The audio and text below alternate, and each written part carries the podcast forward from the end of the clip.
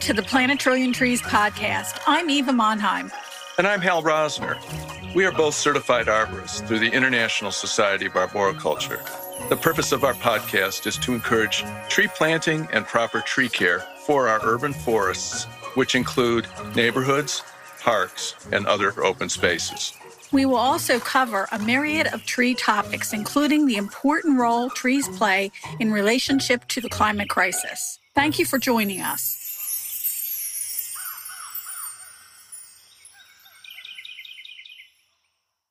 We'd like to thank our sponsor, Monheim Microphones. Monheim Microphones designs and handcrafts top tier studio microphones and preamps right here in the United States in Hollywood, California. Their incredible line of innovative microphones and designs are used around the world by everyone from podcasters to top charting record producers and singers. They recently released their new royalty microphone, Monheim Microphones Unparalleled Excellence, monheimmicrophones.com.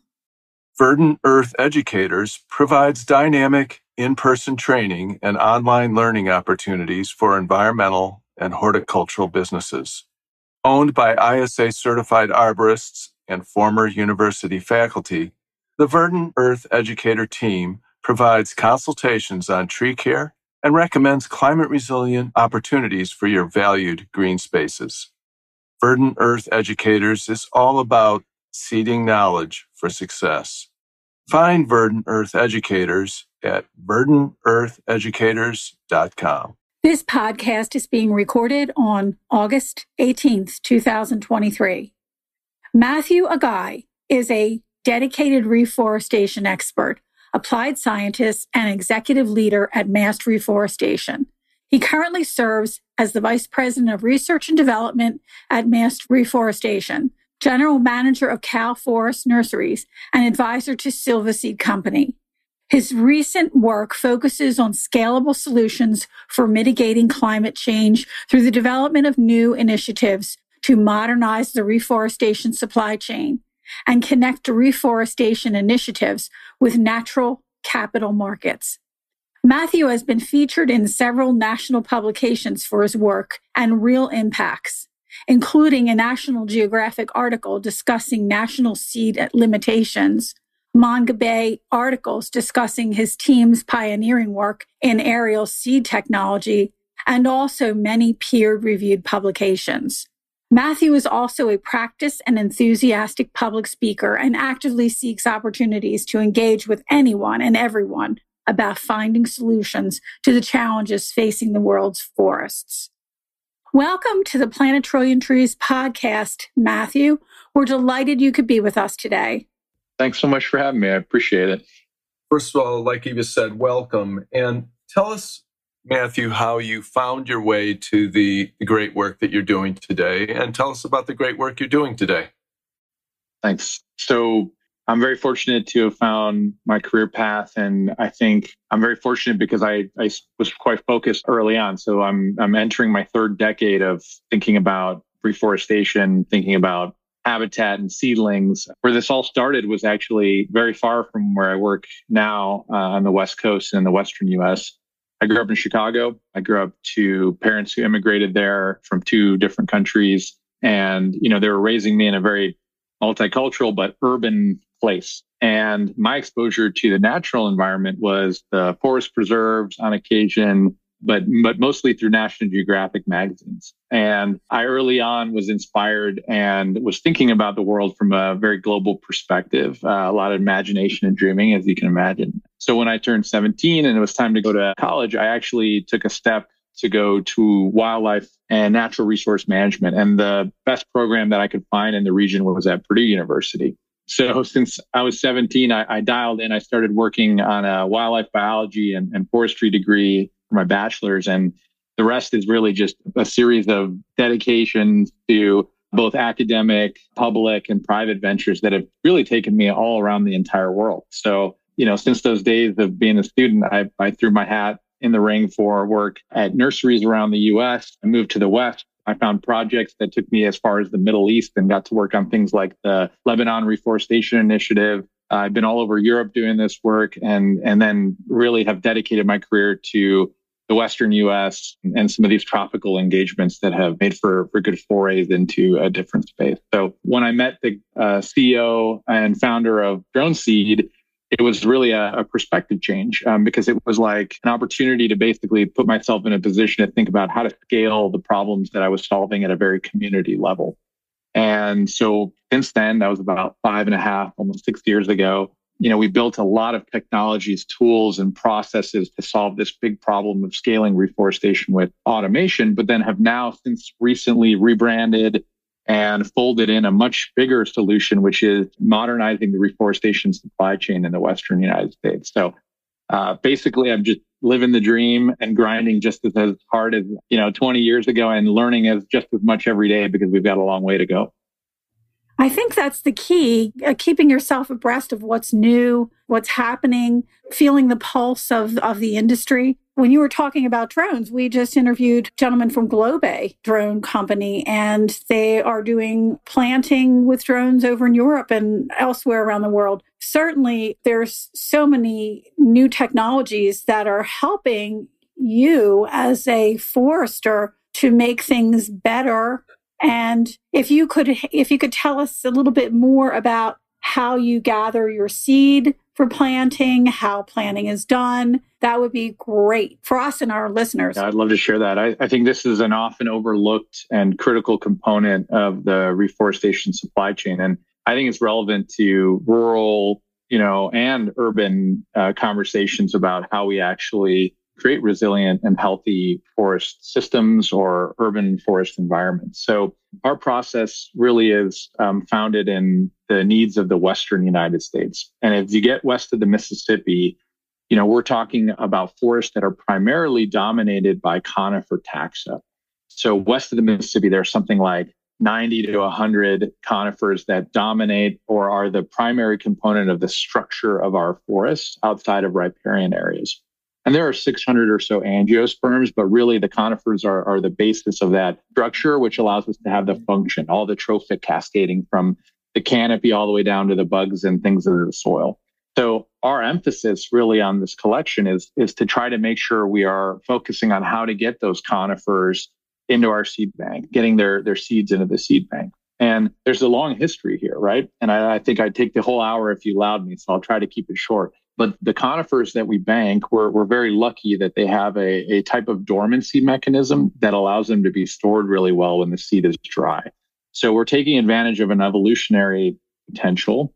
And we basically try to get the cones of these conifers at the right time when they're ripe, which is a short period during the late summer. And we dry them down further in our kilns. And then we test them, purify them, clean them, and get them into our seed banks. So at the high level, this is a logistical process that allows us, that is uh, really emphasizing the need for us to get to the right place at the right time when the seed is available and get it into the bank through this very complex process. More granularly, this is an extremely time sensitive venture, right? And it's also odd because conifers are not like other agricultural systems where we can rely on seed production every year. Every one of those 90 or more taxa have populations that are distributed widely and in very erratic manners across this very complex Western landscape and very vast Western landscape. And not all of them are producing seed every year. Some of them may only produce seed once every five years or, or on decadal timelines. And in addition to that complexity, we have wildfire and other climate driven events that are creating lesser and lesser opportunities for these populations to be intact and mature enough to provide seed in all the places. So really we're in this position now where we're using software and other digital tools and some of the best science so that we can not necessarily predict, but start to identify what our priority areas are, where we have the least amount of seed, where we have the most urgency to collect. And we basically are pushing our teams that we're developing to have sort of a reverse 3PL, you know, uh, third party logistics, right? So we have now this modern situation where you can order something online and get a package to your door in less than two days. Well, we want to create a similar level of efficiency for being able to identify a crop with our foresters in the field, find out that it's ripening and be able to create a, a logistical process that's just as sufficient to get that seed into our extractory and into the bank. So basically, we're in this process of rebuilding this last, you know, half century of, of complacency around not building these systems into a much more modern effort. So there's a lot there to unpack, and I'm, I'm happy to share more if that's something you're interested in.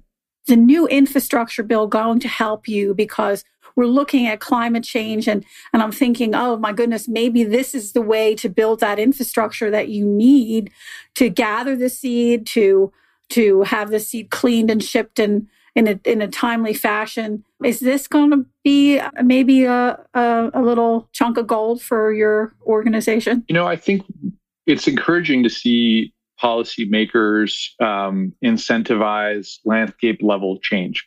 One, because it tells us that their constituents, us, and you know all of us as stakeholders in public lands are starting to see momentum with uh, our leadership in bringing this as part of the national conversation that being said, the Bill Act was, you know, quite functional in the sense that it, it put together the Replant Act, you know, and funding, which effectively allow us to start thinking about mitigating climate change with some tree planting efforts. There's an ecosystem restoration and resilience fund that was put together. I think it's a billion or so dollars and then there's hazardous fuels reduction and vegetation management. So it's not just the band-aid part, which is the aftermath of, you know, creating restoration resilience, but they're also trying to actively address some of the challenges we have in our forests, like overstocking uh, and fuels buildup that, that are causing some of the catastrophic fires that we're all experiencing today. So at a high level, I think this is very encouraging. What's disappointing is that the numbers that are put to this, the amount of money that's being put to this is fairly myopic if you were to add it all up and look at the backlog of land that we have to deal with, it wouldn't even cover a fraction of a fraction of that work. And similarly, there's been a de escalation of investment across the board, whether it's the federal government, academic institutions, private institutions in creating and maintaining reforestation supply chains that are robust enough to deal with the problem that we have today. So this is a drop in the bucket. And while I am encouraged, I want to challenge our policymakers and our citizenry to really push harder to start to look at this at the global scale, at the national scale, and really start to think about this as, as a existential problem uh, that really needs a lot more capital, a lot more investment, and a, an entire pipeline and, and potentially decades of work to be able to actually catalyze the type of change we, we aspire towards. A couple years ago, we had a great guest on uh, Matthew that USDA Forest Service and worked under the title of being a forest futurist. Interesting. And it was a great conversation. And I wonder if you would want to talk about some projections as far as the big issues of the day, because I guess we're at ground level in terms of the conversation we're having regarding seed sourcing, but we also have to think about it in the present, but also forecasting a decade and multiple decades, you know, to the point where things quote unquote settle down a little bit. In other words, right. these big fires, these hotter fires, faster fires, they're going to be hanging around for a while. That's right. Yeah. I mean, I'm, I'm happy to speculate and also propose some optimism and some urgency in, in, that. If we're thinking about the wildfires because they're ever present right now and, and no longer just affecting all of us in these Western communities, but now at a continental level, we're starting to see smoke move into the East and remind people that, you know, we're part of a global community. You know, similarly, you know, places that felt that they were distant and immune from these things, like the recent tragedies in Hawaii, are are now experiencing these things that are, are partly infrastructure related or derived, but, but really the causality is rooted in global warming, climate change, or any version of basically anthropogenically influenced global conditions that have put us in this position.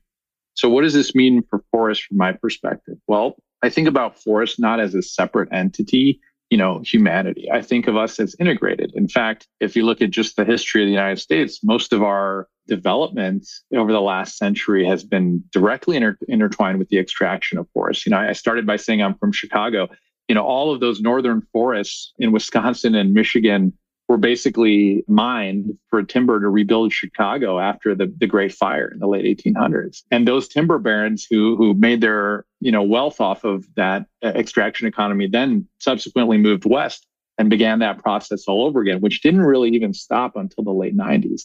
And entire communities were built around those economies. You know, there are towns that we live in that we operate in now. I'm in Bend, Oregon, Timber Town.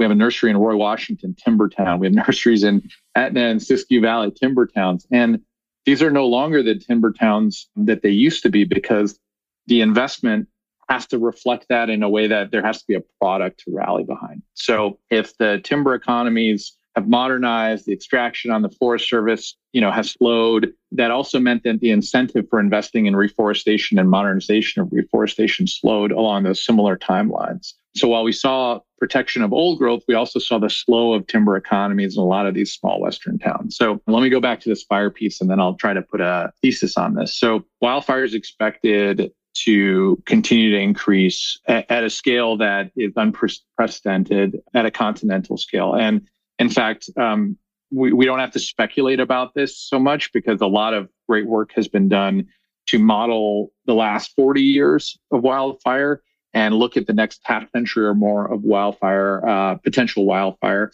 And recently, a paper by Davis and uh, others came out in PNAS, an academic journal, where a lot of scientists who've been working on this for their entire careers put all this modeling data together and we're able to basically show that you know, we're in a position where we're going to see potentially the biggest impacts in dry Western forests, starting at low elevation and moving into the high elevation.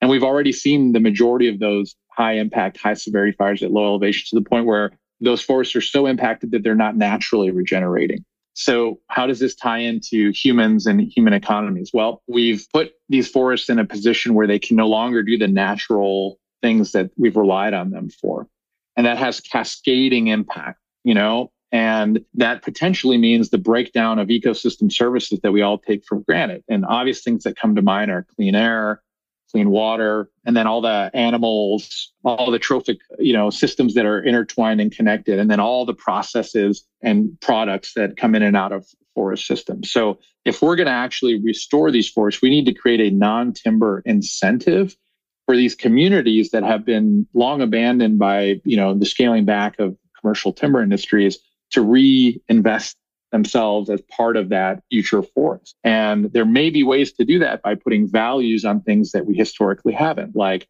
biodiversity, like carbon. These are potentially gateways to valuing other ecosystem services like water and beyond.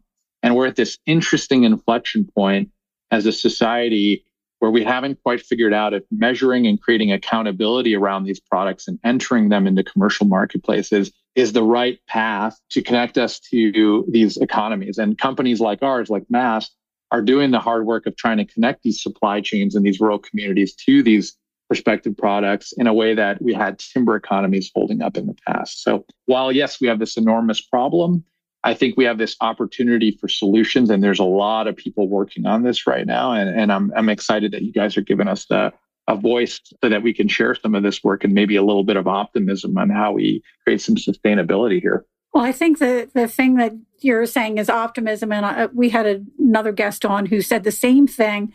Hal and I were got off that interview and we said, wow, that's the ticket there optimism because of the human mind and how we can actually overcome things. We've done it in the past, we can do it again.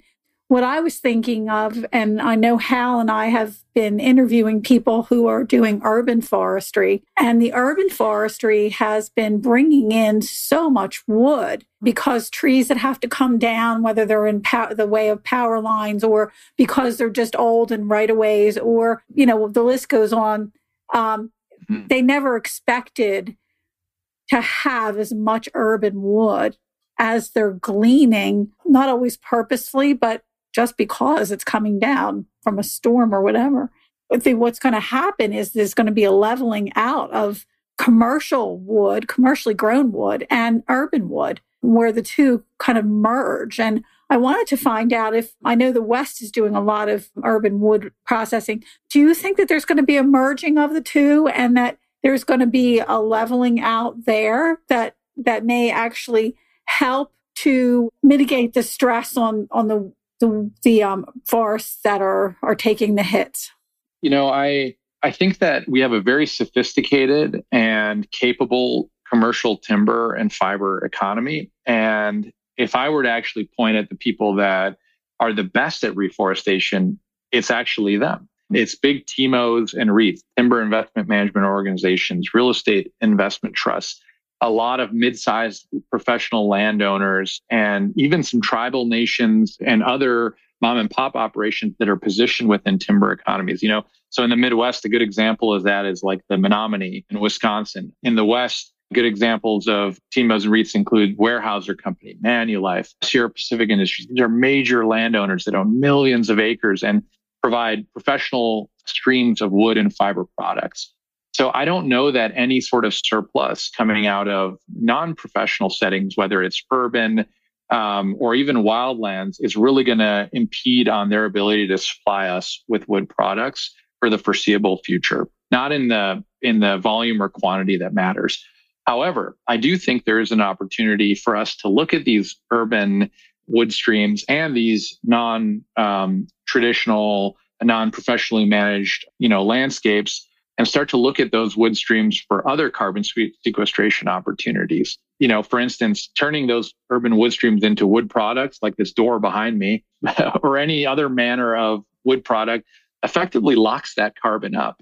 And as a society that's super reliant on plastic, metals, and fast manufactured goods from around the world, I think it would be very myopic of us not to look to those urban wood supplies as ways for the creative sector, for people that are tired and downtrodden with these global, you know, consumership to actually take advantage of that and build it into their daily lives. And I think these are both entrepreneurial opportunities, but also good sustainability opportunities.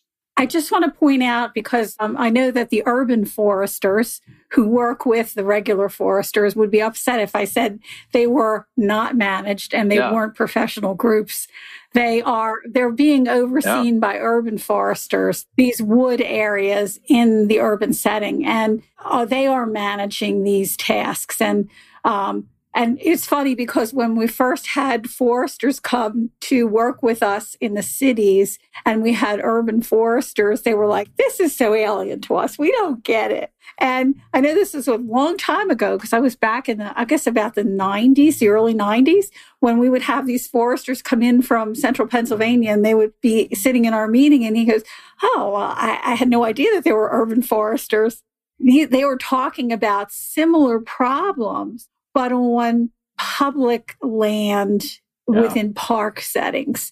So that was the big difference. And I, I think it's really, it's really interesting. They want to supply without having to travel too far from the sawmill. So they're actually building sawmills in the city so that they can utilize the wood that's here and not have to bring it in from the outside. So they're concerned about the, again, the carbon footprint. And I like what you're saying too, because especially in Wisconsin, we have a tie with Wisconsin too, because that's where the urban forestry really began because of the um, right. emerald ash borer. All of this is tied together.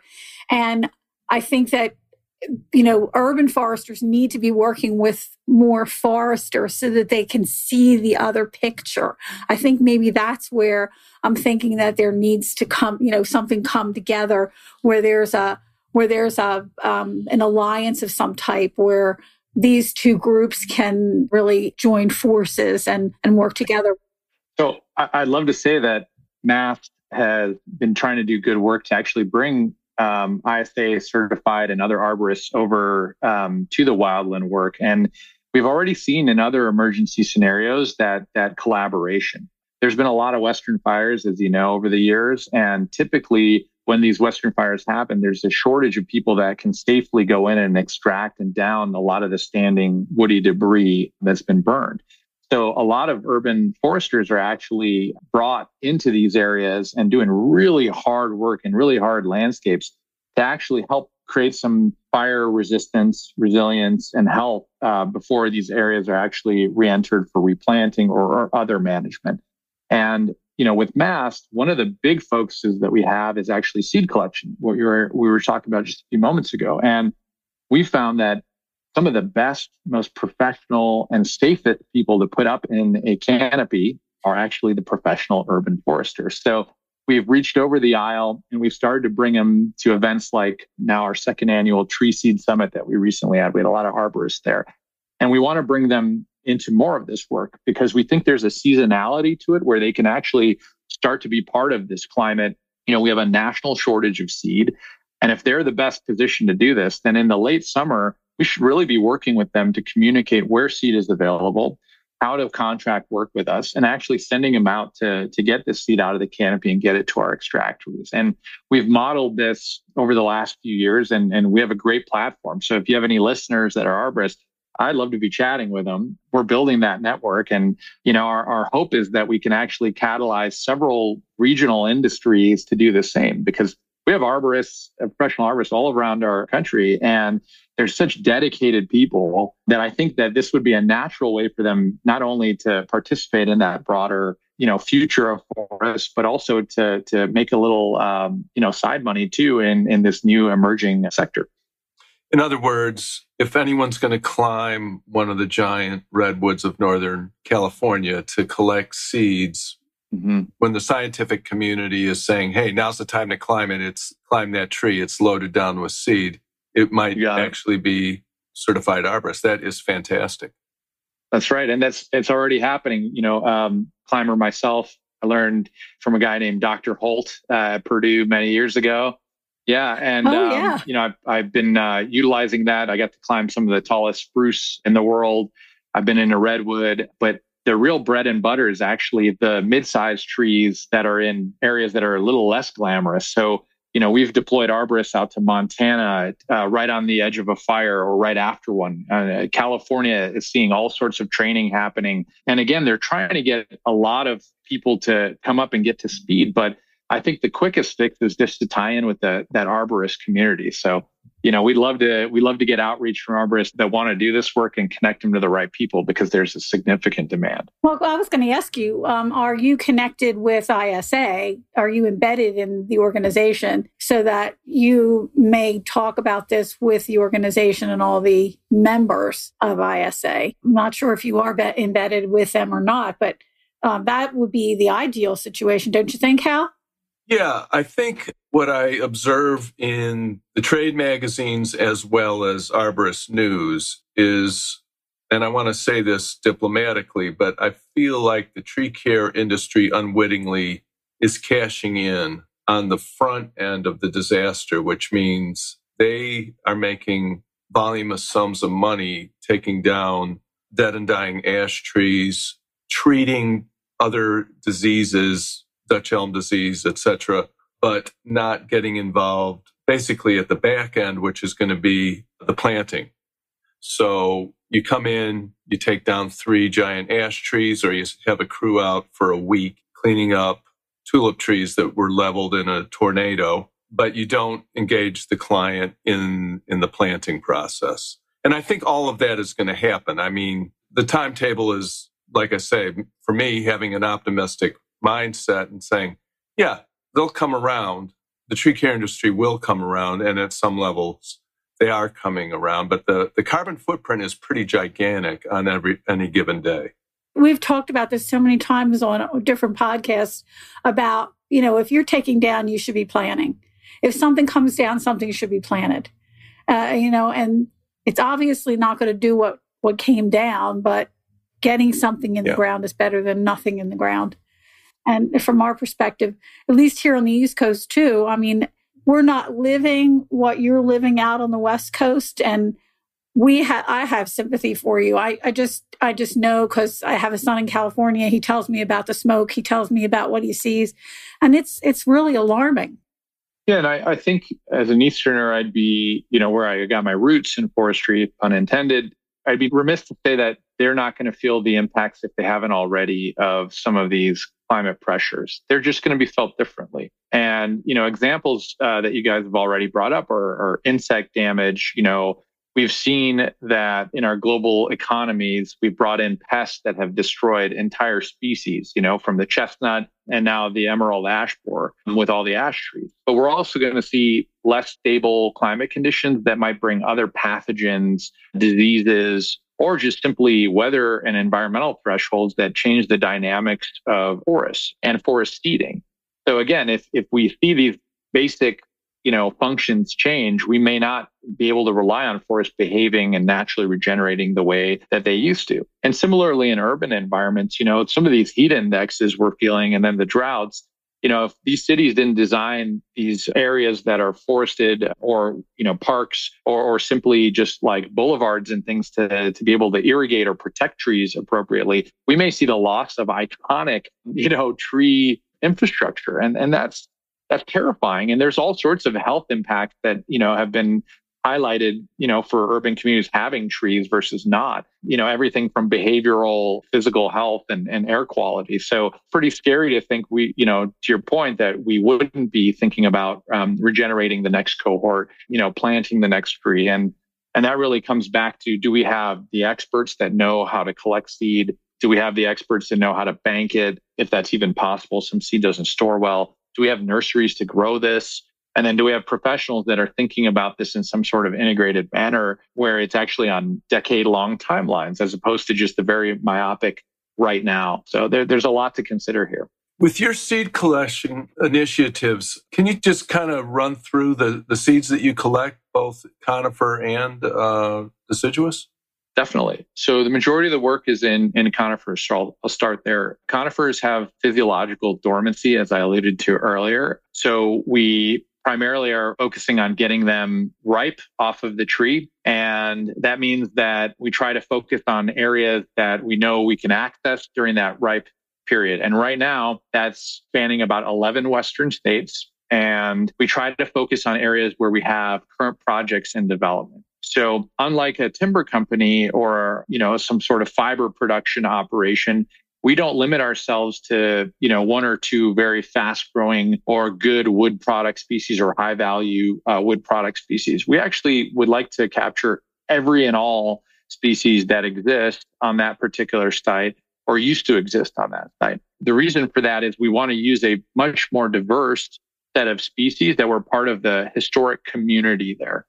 Our thesis is based on really good and well established science that says that a more resilient community will have both species diversity, but structural diversity. And, you know, by collecting from many different species that were part of that historical community assemblage and bringing them back as seedlings and planting them in, in non plantation scenarios, we're able to create these much more diverse and potentially much more resilient forests, resistant and resilient to not only wildfire, but things like insects and, and other perturbations, temperature extremes, et cetera.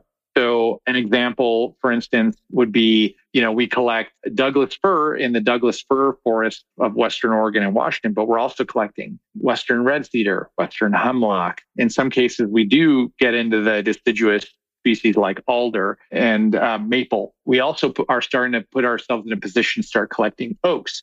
But the challenges with these are that they are recalcitrant seed or basically they don't have the same dormancy mechanism. So unlike that conifer seed, they won't store well in a freezer and they have to be handled very differently. So unless I actually have line of sight to a place to plant them or someone to sell them to to plant them, it's very hard to be able to collect them and just hang on to them in hopes of having that nursery space and that planting ground. And so in order to kind of expand the breadth of species to move beyond that conifer focus and into the angiosperms, we actually need to create a project flywheel and a little bit of a demand and, and train consumers to understand that, hey, angiosperms are part of our forests. And in order to actually harvest uh, the seed, grow it in nursery and put it out, we actually have to have a really tight communication pathway that allows us to do that. And we have to have all of our ducks in a row and be able to execute that in a way that is biologically realistic. So we're starting that process up again for areas that are impacted by fire. And, and our next steps will be to start to incorporate it into our larger nursery production and, and beyond that. So it's really the logistics and that I want to say that list of everybody on it from the seed collector that's right. to the seed or the the plant the finished product planted. So that's what you you need to create that whole mechanism for the whole process to work. Okay so you may have part of it. Maybe you have the whole thing but you may need to replicate that 10 right. 15 20 30 times over depending on where you are and have interconnectivity with each one of those so that if you don't have a certain seed and you can utilize a seed from someone else, you can justify crossing the line of that organization to get the seed from them. Is that correct?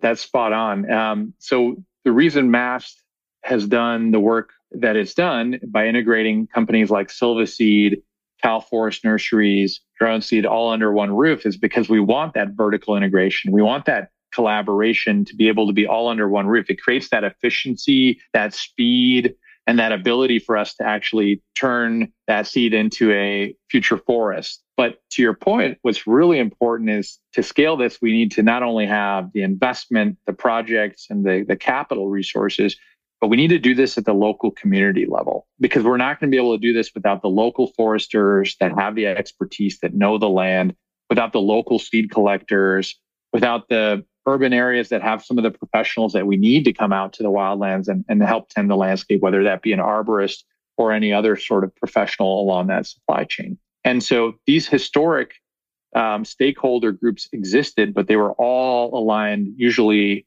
behind the timber industry.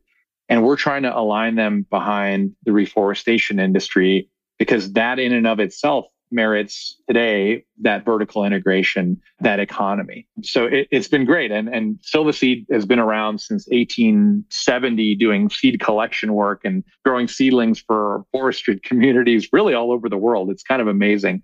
And so one of their uh, collection methods actually relies on setting up these buying stations for seed. Yes. Um, similar to the mushroom or the berry picking industry, we, we would just set up a station and a buyer. And then we, we work with the collectors to actually identify where they're collecting, make sure they have permits, and then allow them to be armed with bushels and tags so that we can have that tracking system where they get a cash payout at our station. And those bushels are then transported to Silvaseed for cleaning, extraction, and the creation of future forest. And this system has been going around since the mom and pop days where, um, you know, in the 30s and 40s, the family would go out, the kids would collect bushels and they'd get a, they'd get a nickel for a, a bushel of, of cones right. and they'd, that'd be their fair money because it was the end of the summer and it was fair season, right? And so now fast forward that to 2023, you know, we've been like increasing the value of these bushels after we took over this business. And then we've been tying into former timber communities.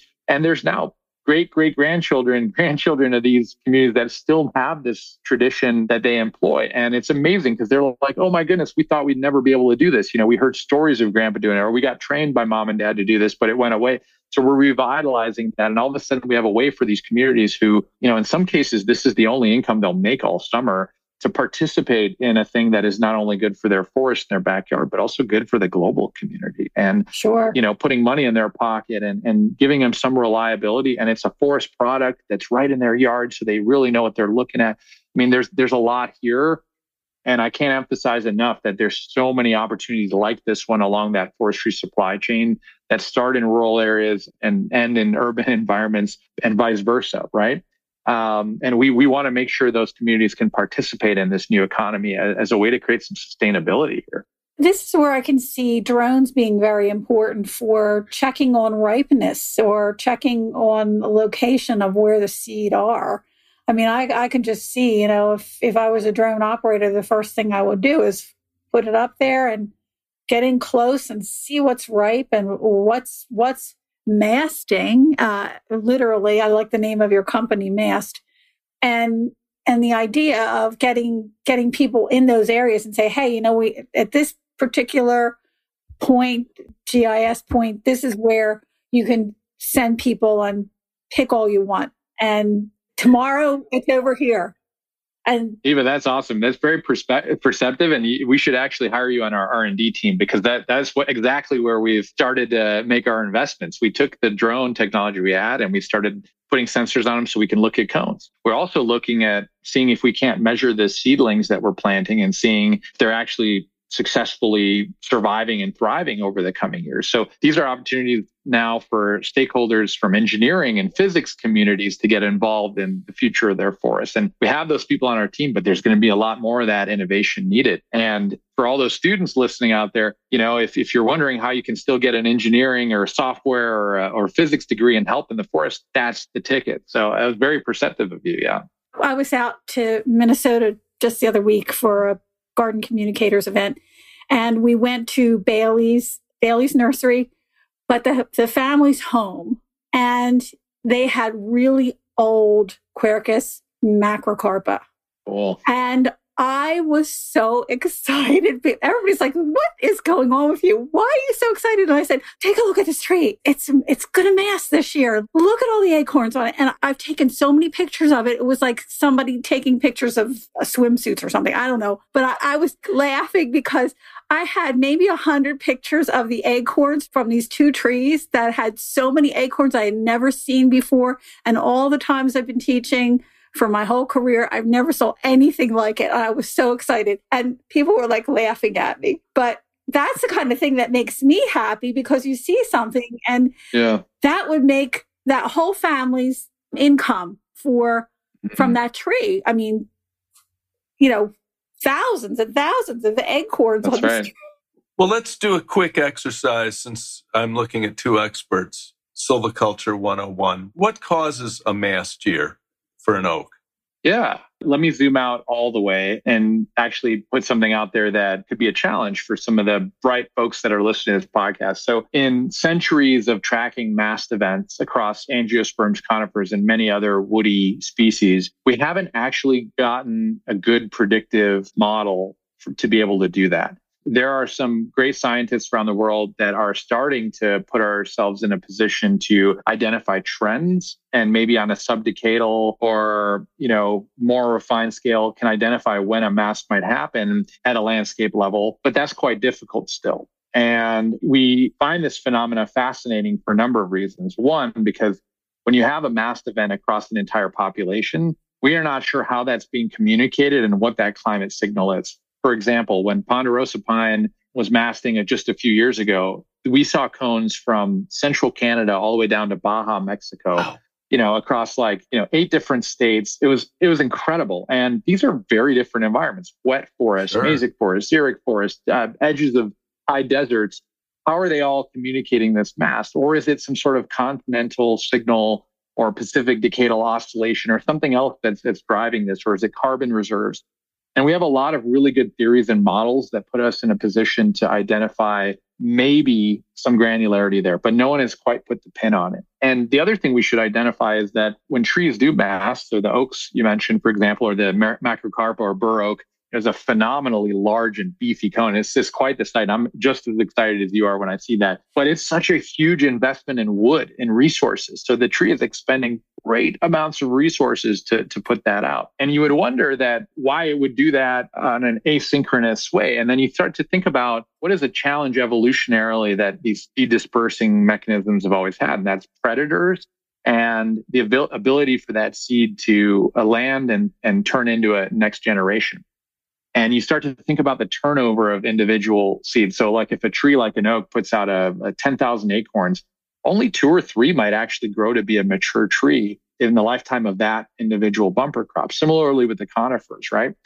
And you realize that asynchrony is, is, is an evolutionary mechanism. And maybe they're doing that because they don't want to see a pairing with other organisms that are seed predators, or stochasticity is actually favorable for climate and other events that, you know, don't always create the optimal conditions for regeneration. So maybe that strategy of being not so easy to pin down when mast is happening is actually an evolutionary trait in and of itself, where they're keeping everyone guessing, but also increasing the likelihood that they'll drop seed at the right time in the right place and, and create that new cohort. Uh, it, it's pretty amazing thing. I think that's that's fantastic. We had tree movers on uh, called treemover.com and uh, I was fascinated. And something that the gentleman said made me think this could bring a lot of information. They like transporting and transplanting the bigger the bigger the tree the better and he said the reason why they always take, there's very rare cases where they don't take. It's because the root system has so much food in it. And I'm thinking to myself, okay, so when you're talking about mast years, I'm thinking maybe there's just something between the mycorrhiza and the rhizophagy that it actually it has to push out because there's so much nutrients in that area that it has to push out and it's going to mm-hmm. push up into the tree. So what's the tree do? It puts on more, more flowers and it feeds that tree that mast. And then um, it'll wait for a while because the the the uh, mycorrhiza has to redevelop again and and recapitulate and try to to work with those roots again in a different way and maybe a different nutrient, for example. But I can certainly, I heard everything that you said, and I think it's really valuable information. But sometimes you just have amassed here and there, not That's everywhere. right. Here and That's there. right. And this is was a here and there kind of situation. Mhm. And I thought, well, I'm wondering if it has to do with that the tree is standing by itself. There's a couple other old ones around, but they were not the same species.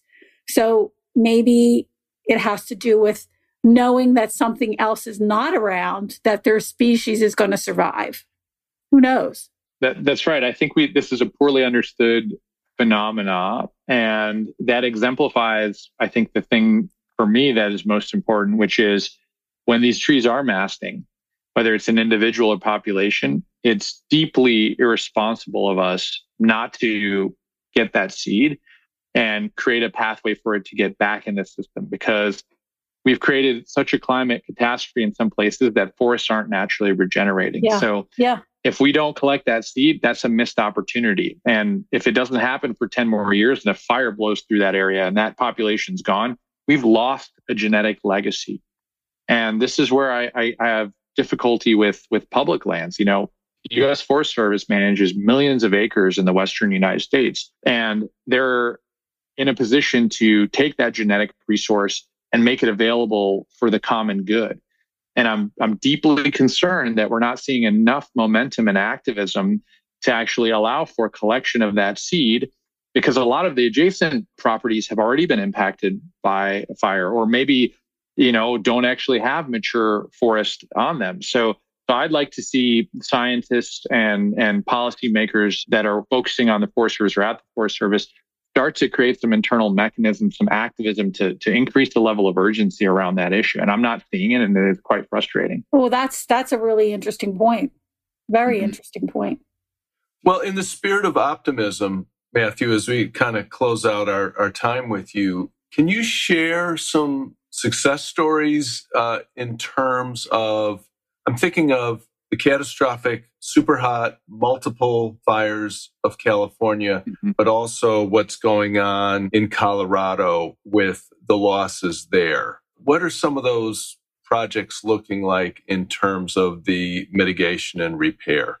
There's a lot of good momentum in places like Colorado and in California. You have a lot of well, there's a there's a lot of differences. I'll start with California. California has a, a great deal of forest diversity. You know, you just look at the the conifers that make up those forests, and and they're the most diverse in the world uh, by square area. In fact. In Northern California, they have an area called the Miracle Mile, which is the, the center of conifer diversity Hmm. in timber conifer systems. Incredible Wow. and these areas are currently on fire and you know from there all the way down to the south sierra you have you know your giant redwoods and sequoias and, and all these different species that are they're iconic. And you also have a ton of communities that are built into that timber economy and that space both on the industry and non-industrial side. So when these fires come through you know we have seen in situations where timber industry the local communities federal government and state agencies all collaborate on that recovery and you get trees back on the ground in those next few years that exists. That happens. What we're facing is actually a supply chain issue to do that at the scale to keep up with the pace of the fires. So in california you know you have this robust community of stakeholders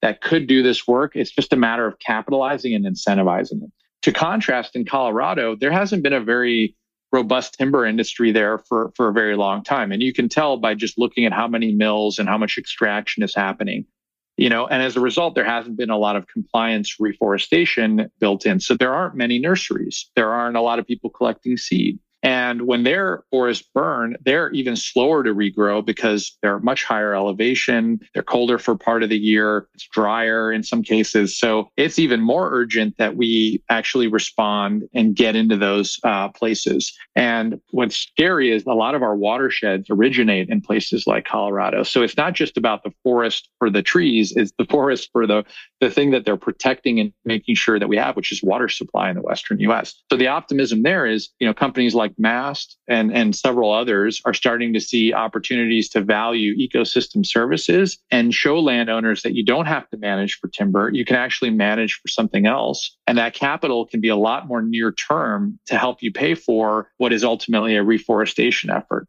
And some of those landowners can be private, tribal. They can also be agencies, watershed managers. And these conversations are happening. And we're out there actually right now looking for seed. Um, there's other groups collecting. We're starting to see training happening for a workforce. You know, so there, there's we're just in the infancy of this. And I would say that I'm very optimistic that we're going to start to see momentum. What I'm concerned about is how fast we can do this hmm. um, and at what scale. So, Colorado, wouldn't they be having a more or less a monoculture for the most part? They don't have the diversity they do. And it's just that not all forests are, are the same. So, in the wake of the timber industries, there was a reduction in diversity because they focused on the products that were most effective when they replanted a lot of right. areas. But you know, ecosystems are naturally evolved and to have community assemblages that can survive those environments and those species can work together to, to maintain forests as forests regenerate, et cetera. So in some of these systems, we may only have two or three components of the ecosystem. And yeah. people may view that as, as risky in today's climate, but we view that as an opportunity to actually be able to restore, you know, forests that maybe have slightly more simple structure. Yeah. So contrasting the two, you know, like Colorado may only have assemblage of three to five species in any given area, whereas, you know, that Miracle Mile area may have 15. Right. Right. But the timber industry was focused on maybe two species in each. So we have an opportunity to start to reintegrate these components of these systems that really have cascading effects on all the other communities of organisms from the ground up yeah. um, that, that need that diversity. Yeah. Uh, that's really fascinating. And I like your idea of people not having to sell their timber, but to actually collect seed, that becomes valuable for the community and the globe as a whole. Um, you don't mm-hmm. know where that seed is needed. And it may not be the same provenance, but it certainly may fill a hole someplace else where you can't get that provenance anymore. That's right. We're actually doing a lot of good work with academic partners about moving and migrating seed. It's a it's a tool we use called assisted migration. Right. And there are a variety of modeling tools available in the public space. And we've built our own software to help us map where inventories exist and start to integrate with those tools and think about where we're going to move seed. Because the reality is, is these fires are so big that in some cases they've taken populations out and we'll never see regeneration that original provenance. So we need to move seed from other climate analogs or equivalent scenarios. And you know, I think we're again in early days of that and we need to be bold and do that in a way that allows us to look back in 20 years or 30 years and say, hey, we, we made good decisions or we didn't, because not only did we do this, but we collected data on what we were doing and we communicated about it. Yeah, I, we're doing a lot of assisted migration here on the East Coast. And it's just mm-hmm. because mm-hmm. we've gotten so hot so quick that things that used to not grow, grow in our area are now growing. And someone had the vision quite a while ago in Fairmount Park. They actually tried some southern species as a project, as a science project, and discovered cool. that about, I think it was about 80% of the plants did well it was understory plant material because the canopy was all native. So they got rid of all the invasives and they put these southern species in and they did really well. And they, they are now being brought into the landscape in the woodlands here in southeastern PA, which I think is really a, a wonderful story to tell and how we can actually help the environment rather than constantly destroy it. I can agree more. I think you know there's a lot of great work happening in in native uh, plant restoration, and you know we've we've started the conversation to make sure that we're talking across the aisle. We don't want to just be the tree folks. We want to be the entire system folks. Right. Um, Why not? And so yeah, I think that's that's the right way to do it. And you know, just like we vertically vertically integrated for reforestation, I think we should start you know as a community thinking about what collaborations look like so there's a broader benefit and, and all the trophic systems and levels are represented, you know, from the below ground mycorrhizae to the little critters that run around in the shrub habitats all the way up to the canopy and the, you know, the canopy species. Exactly. I, I think there's a lot there. Yeah, we got a long way to go. Well, Matthew, we thank you for your time. I was going to ask you to look into your crystal ball, but I think cumulatively this whole episode has been looking into the crystal ball. So you're off the hook on that question. I did want to ask you, yeah. Uh, what is your favorite tree? Oh, can I give you one for each system that I've worked in? You can run with it in any way you want. So I uh, I have a deep history working with black walnut, Juglans nigra, and you know the Purdue one black walnut is a famous strain of seed that has moved around in all the black walnut production areas. So when I was at Purdue, that was at the forefront of of conversations, education, and, and lab work. And the first project I ever collaborated with my wife on was a black walnut browse trial in a greenhouse on the Purdue University campus. We were just dating at the time. And, and so many years later, you know, that's one of our favorite Eastern species. You know, we named our dog Wally Walnut after the tree. So um, that's my That's favorite Eastern story. species. In, in the West, I, I completely fell head over heels for the ponderosa pine. The I live in Bend, Oregon, partly because the ponderosas out here on the Deschutes are just uh, just mind blowingly beautiful. Mhm. They have this alligator skin bark. They're fire resilient when they're hundreds of years old. Their habitats, they're ground stabilizing. They can handle deserts here on the high desert. They can be out in the wet forest. And again, they're from all the way from Canada down to Baja. You can find a ponderosa pine feeding you know, seeds to species and and stabilizing hillsides and and just magnificent, absolutely magnificent tree. Right on. That's a great answer. Wow. What great answers. Yes, yes, yes. Well, Well, we we really do thank you for being on our podcast and and sharing your knowledge and hopefully the people who are listening will get ideas for themselves. That's what it's all about.